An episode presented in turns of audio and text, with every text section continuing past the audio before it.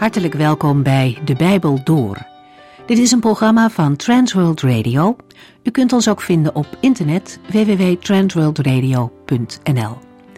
De Bijbel Door is een radioserie die in vijf jaar tijd door de hele Bijbel gaat. Van Genesis tot Openbaring, van kaft tot kaft.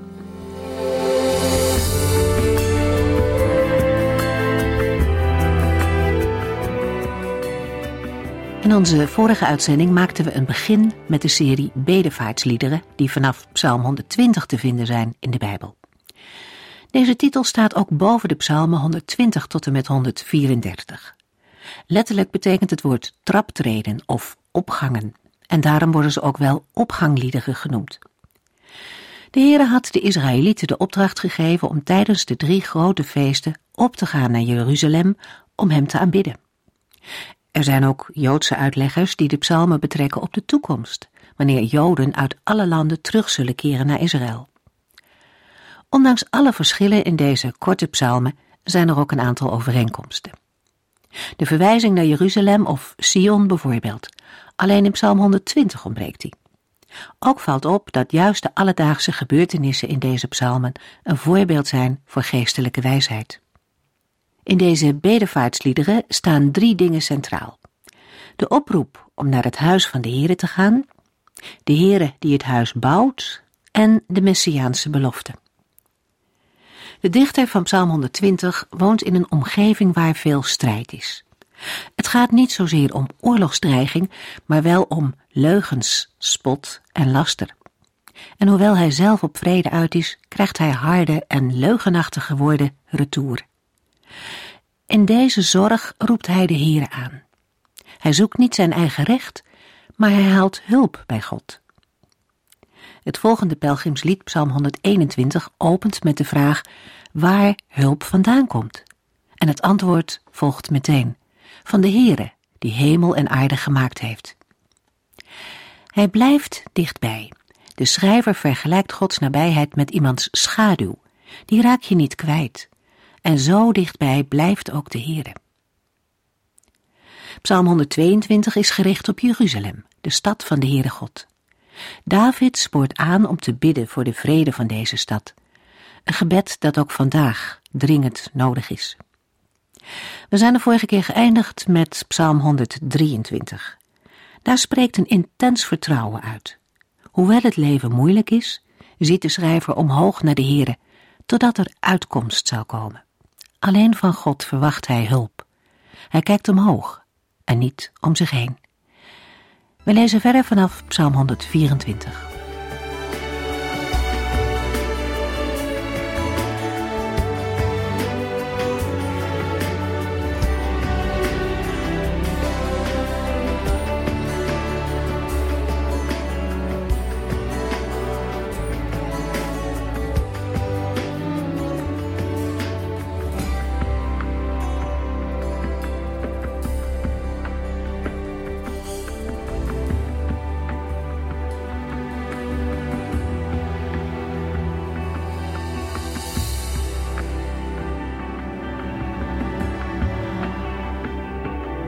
David wordt in het opschrift in de Masoretische traditie vermeld, maar zijn naam ontbreekt in de Septuaginta en enkele Hebreeuwse handschriften.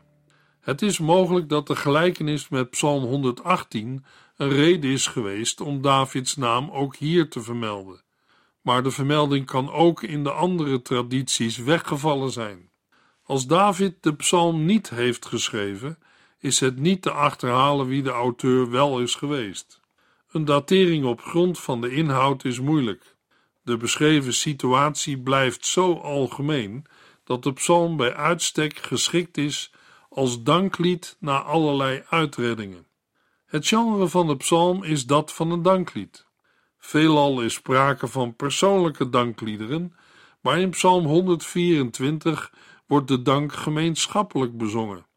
De psalm bevat veel metaforen om de verlossing van de vijanden aan te geven. Psalm 124 is opgebouwd uit twee delen. Het eerste deel spreekt over de aanwezigheid van de Heere als basis voor verlossing van de woede van vreemde mensen.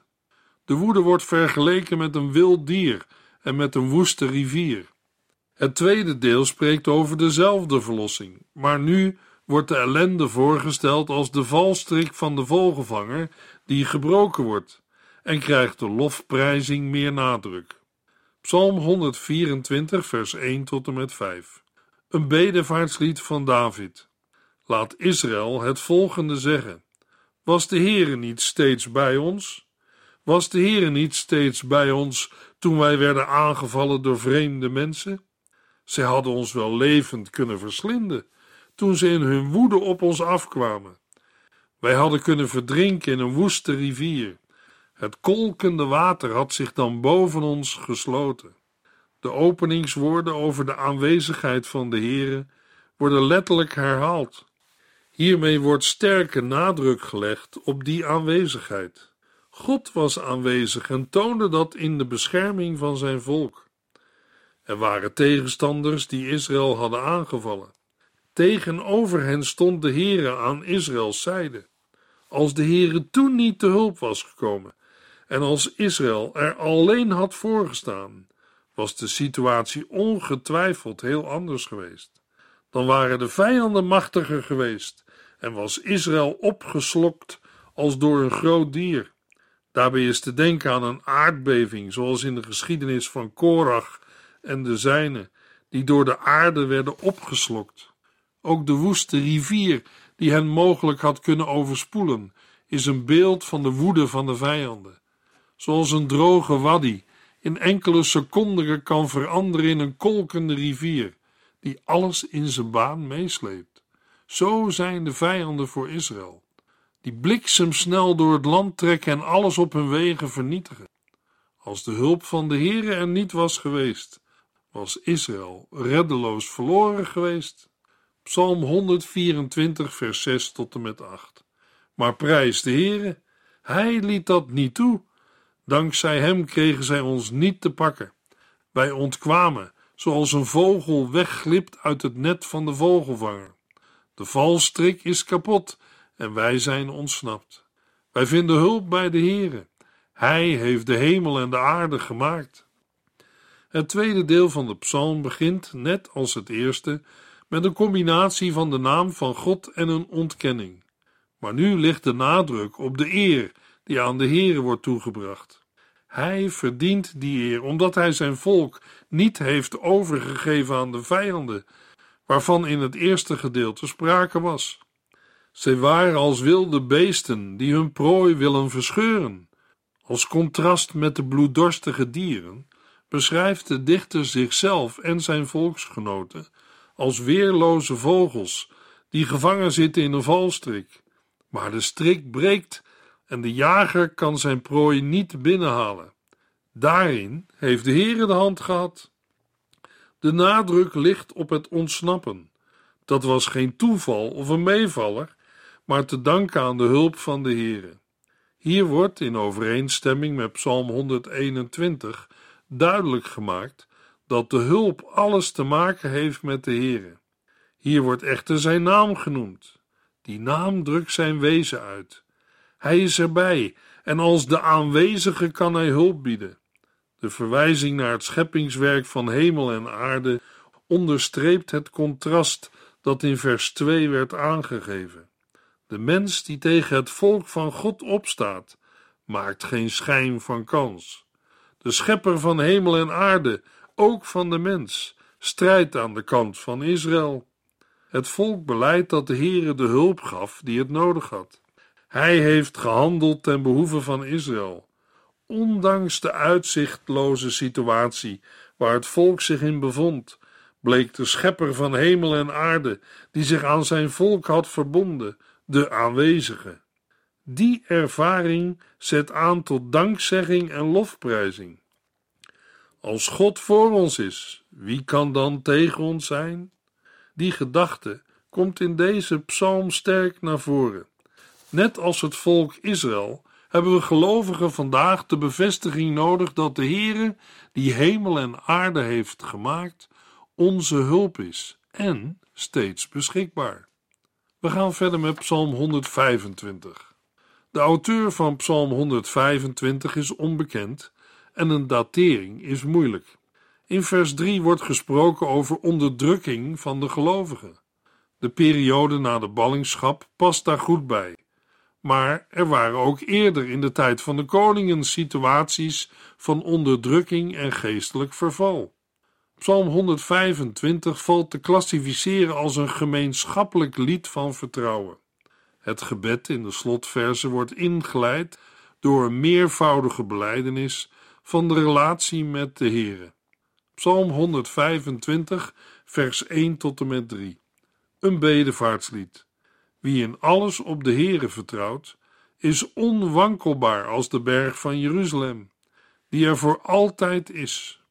Zoals rondom Jeruzalem bergen liggen, zo is de Heere rondom zijn volk.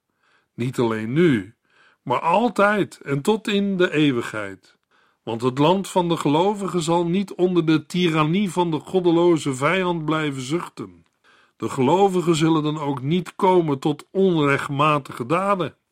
De psalm spreekt na het opschrift een diep vertrouwen in de Heer uit, dat concreet gemaakt wordt met betrekking tot de gelovigen, de aanwezigheid van de Heer en de bevrijding vanuit onderdrukking. Psalm 125, vers 4 en 5. Heere, wilt u het goede doen voor eerlijke, goede mensen? Als iemand echter van de rechte weg afdwaalt, zal hij samen met de ongelovigen door de Heere worden vernietigd. Laat er vrede zijn in Israël. Na de drievoudige uiting van vertrouwen volgt in het tweede hoofddeel het gebed om vergelding in positieve zin. Dat gebed ligt in het verlengde van de overtuiging dat onderdrukking niet lang zal kunnen bestaan. De dichter vraagt aan de Heere trouw te zijn aan zijn verbond, dat niet wordt genoemd, maar wel verondersteld. Dat doet de Heere door goed te doen aan hen die hem trouw zijn. Dat zijn de gelovigen, de oprechten van hart. Waar er beloning is voor de goeden, zullen zij die kromme wegen gaan, door de Heere worden vernietigd. Psalm 125 eindigt met een zegenwens. Het is de Heere die voor zijn volk zorgt.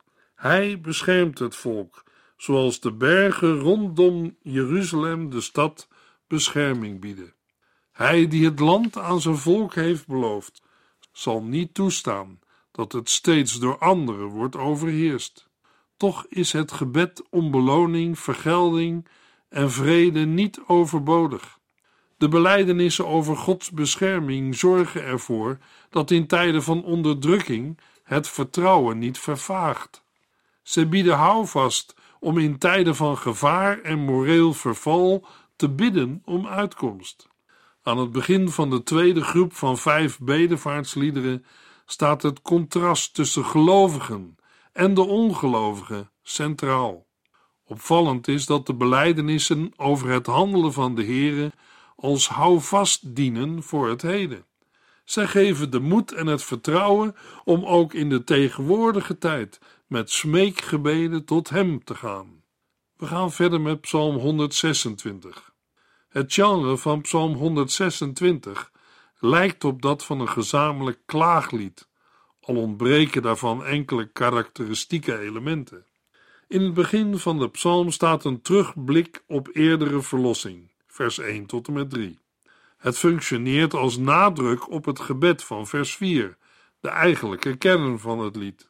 De versen 5 en 6 zijn een uiting van vertrouwen. Psalm 126 roept levendige voorstellingen op.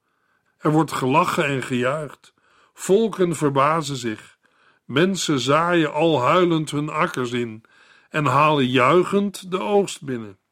Het lijkt niet mogelijk Psalm 126 aan een concrete historische achtergrond te verbinden. Er worden wel verbanden gezien met het taalgebruik van het Bijbelboek Joël, maar over de datering van Joël zijn ook verschillende meningen.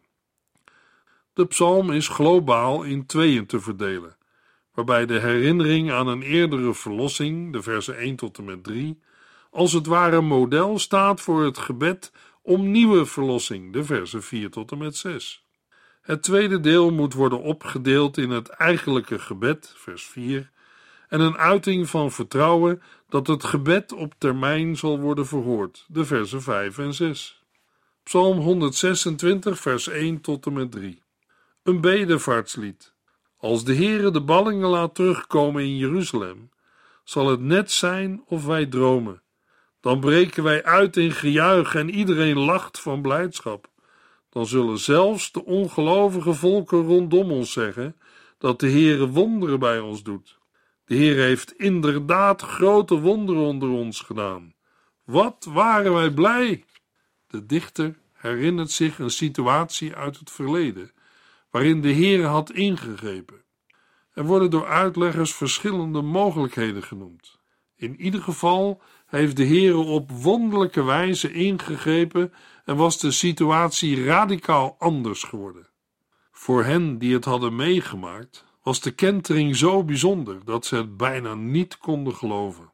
De verandering was zo ingrijpend dat zij die het meemaakten niet anders konden dan lachen en juichen. Deze woorden doen denken aan wat Jeremia het volk voorhield in de tijd voor de ballingschap. De volken rondom Israël zagen de ommekeer en konden niet anders dan erkennen dat de Heere daar de hand in had. Na de uitgebreide herinnering aan een eerdere verlossing volgt nu in vers 4 een gebed. Heere, wilt u een ommekeer geven in onze situatie? Israël smeekt de Heere om verandering van de situatie. Het gebed beoogt een radicale verandering. Psalm 126, vers 5 en 6. Wie met verdriet in het hart huilend hun akkers inzaaien, ervaren tegen de oogsttijd vaak grote vreugde. Ook al huilt iemand terwijl hij op pad is om te zaaien, zeker is dat hij blij lachend de rijke schoven zal wegdragen. Om het gebed te onderstrepen, volgt een duidelijk beeld van vertrouwen. Het zaaien gaat moeizaam en de uitkomst is onzeker. De vraag die door de hoofden speelt is: zal er volgend jaar wel kunnen worden geoogst? Het antwoord wordt gegeven in vers 6. Zeker is dat hij blij lachend de rijke schoven zal wegdragen. De Heere wordt niet genoemd, maar hij is ongetwijfeld verantwoordelijk voor de goede oogst en daarom ook de bron van de grote vreugde. Er moet eerst hard worden gewerkt. Een mens blijkt in dit beeld van de oogst niet passief te kunnen wachten op wat de Heere geven wil, maar zal alles moeten doen wat in zijn vermogen ligt. De geruststelling is dat de Heere dat werk wil zegenen. Gods reddende optreden in het verleden biedt perspectief in hedendaagse moeilijkheden. Het maakt dat zij die God willen dienen vol vertrouwen uitzien naar de toekomst. Een toekomst van vreugde lijkt misschien ver weg, maar het is juist het verwachtingsvolle van zaaien dat de Heere wil zegenen met een rijke oogst. Dat geldt ook voor mensen die niet te maken hebben met de realiteit van zaaien, maaien en oogsten. In meer algemene termen kan worden gesteld dat het werk van een gelovige door de Heer wordt gezegend. In de vroege kerk leefde de overtuiging dat de Heer, die een goed werk was begonnen, het ook zal voltooien. We gaan verder met Psalm 127. Psalm 127 vertoont sterke overeenkomsten met de wijsheidsliteratuur. De psalm staat op naam van Salomo. Van Salomo is bekend dat hij 1005 liederen maakte. Het is opvallend dat er maar weinig in het psalmenboek zijn terechtgekomen. Psalm 127, vers 1 en 2. Een bedevaartslied van Salomo. Als de Heere de bouw van een huis niet zegent, is alle moeite nutteloos. Ook staat de wachter voor niets op wacht, als niet de Heere de werkelijke bescherming over de stad geeft. Het is zinloos als u vroeg opstaat en tot diep in de nacht ploetert. God geeft zijn kinderen wat ze nodig hebben in de slaap. Psalm 127 is opgebouwd uit twee delen. Het eerste deel, vers 1 en 2, benadrukt dat succes niet van menselijke inspanning, maar van inbreng van de Heere afhankelijk is. Als de Heere zich niet bemoeit met het werk van de mens, zal de drukte niets opleveren. Het harde werken van de mens kan positief zijn als hij op een verantwoorde manier met Gods scheppingsopdracht bezig is. Als de Heere niet zegent, is alle moeite nutteloos. Het tweede deel, vers 3 tot en met 5, heeft die gedachte ook, maar veel minder prominent. De nadruk ligt nu op de zegen die ouders ontvangen in de kinderen, die de Heer hen geeft. Psalm 127, vers 3 tot en met 5. Kinderen zijn een geschenk van de Heere. Hij beloont u met een nageslacht. Zoals de pijl in zijn hand de soldaat zekerheid geeft, beloven ook uw kinderen veel voor de toekomst. Gelukkig is degene wiens koker vol zit met zulk soort pijlen. Hij heeft de zekerheid ook in zijn ouderdom veilig te zijn. Psalm 127 benadrukt de relatie met de Heere, maar noemt geen ethische normen. Het gaat om respect voor Gods voorzienigheid en de psalm relativeert zodoende de menselijke inspanning. Het is de Heere die actief is in de bescherming van de stad, het huis en het gezin. Zonder zijn betrokkenheid heeft de menselijke activiteit geen zin. Er moet rekening met hem worden gehouden. Daar zal de hele gemeenschap van profiteren.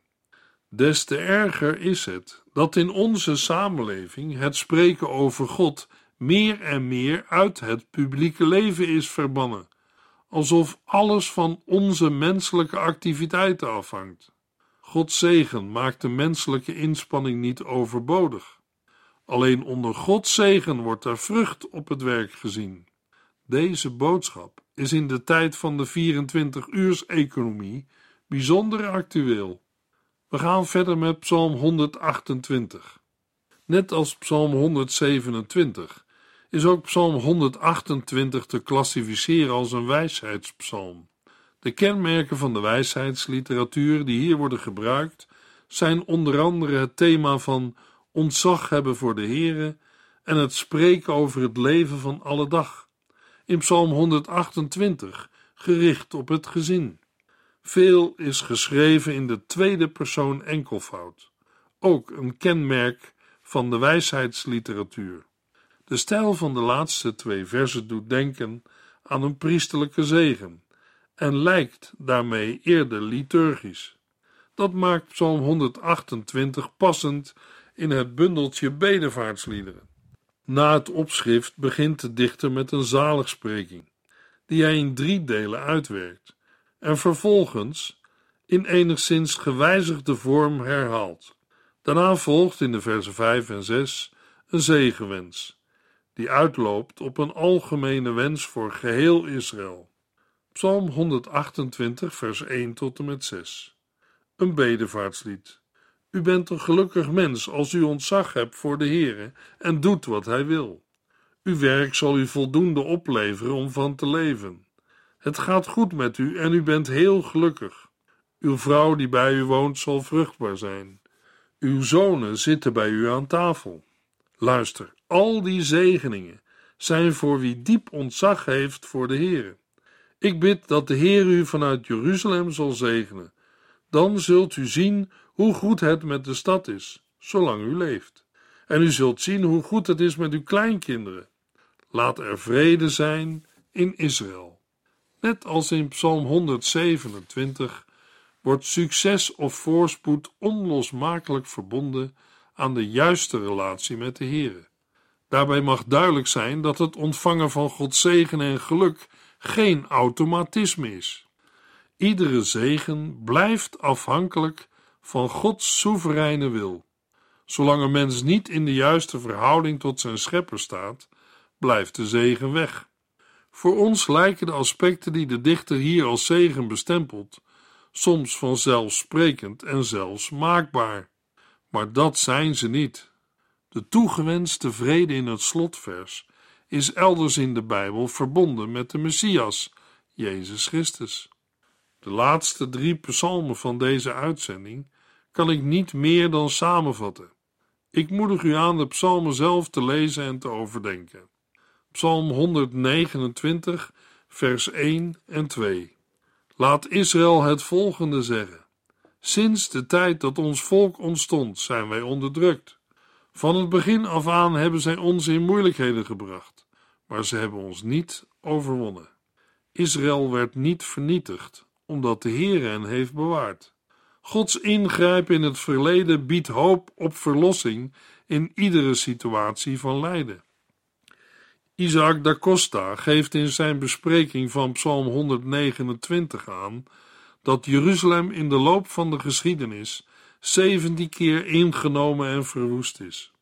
Er is volgens hem geen volk dat zoveel geleden heeft als Israël. Toch was het begin van Israëls historie genade en haar einde zal heerlijkheid zijn.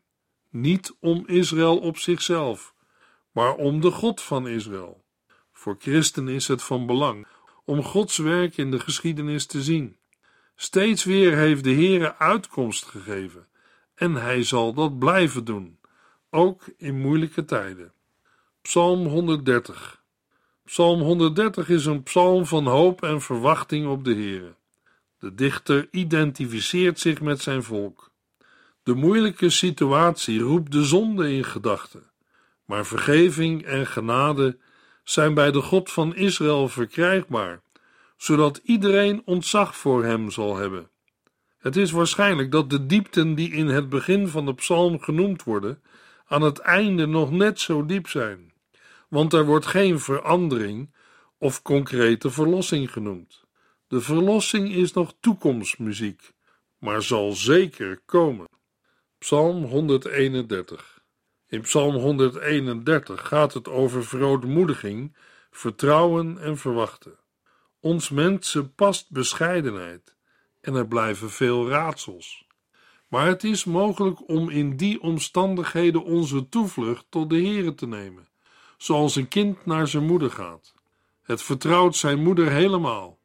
In dat persoonlijke vertrouwen op de Heere ligt een belangrijk verschil tussen de gebeden in het Oude Testament en die van de andere volken in het Midden-Oosten. Vanuit de relatie met de Heere mag op grond van zijn beloften een zegenrijke toekomst worden verwacht. In Matthäus 18 staat een kindmodel voor de manier van binnengaan in het koninkrijk van de hemel. Wie zichzelf zo eenvoudig en klein vindt als dit kind, is de grootste in het koninkrijk van de hemel. Jezus spoort zijn leerlingen aan om tot rust te komen door van hem te leren. Willen wij dat leren? In de volgende uitzending lezen we Psalm 132 tot en met 136.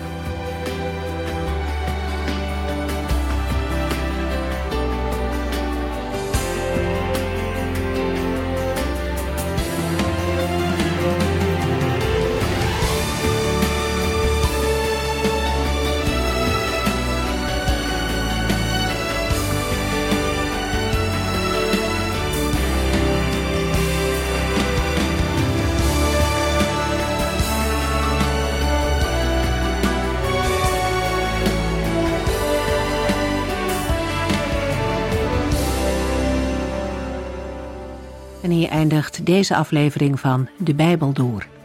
Een serie programma's van Transworld Radio. Wilt u ons iets vragen of meer weten? Dan kunt u altijd contact met ons opnemen. Bellen kan overdag met 0342 478432. Per post Transworld Radio. Postbus 371. Postcode 3770. Anton Johannes in Barneveld. En e-mailen kan ook. De Bijbel door at transworldradio.nl En natuurlijk ook via onze website transworldradio.nl Dit programma werd gepresenteerd door Cor Weda en Ike André. En namens iedereen die er nog meer aan meegewerkt heeft, graag tot de volgende keer.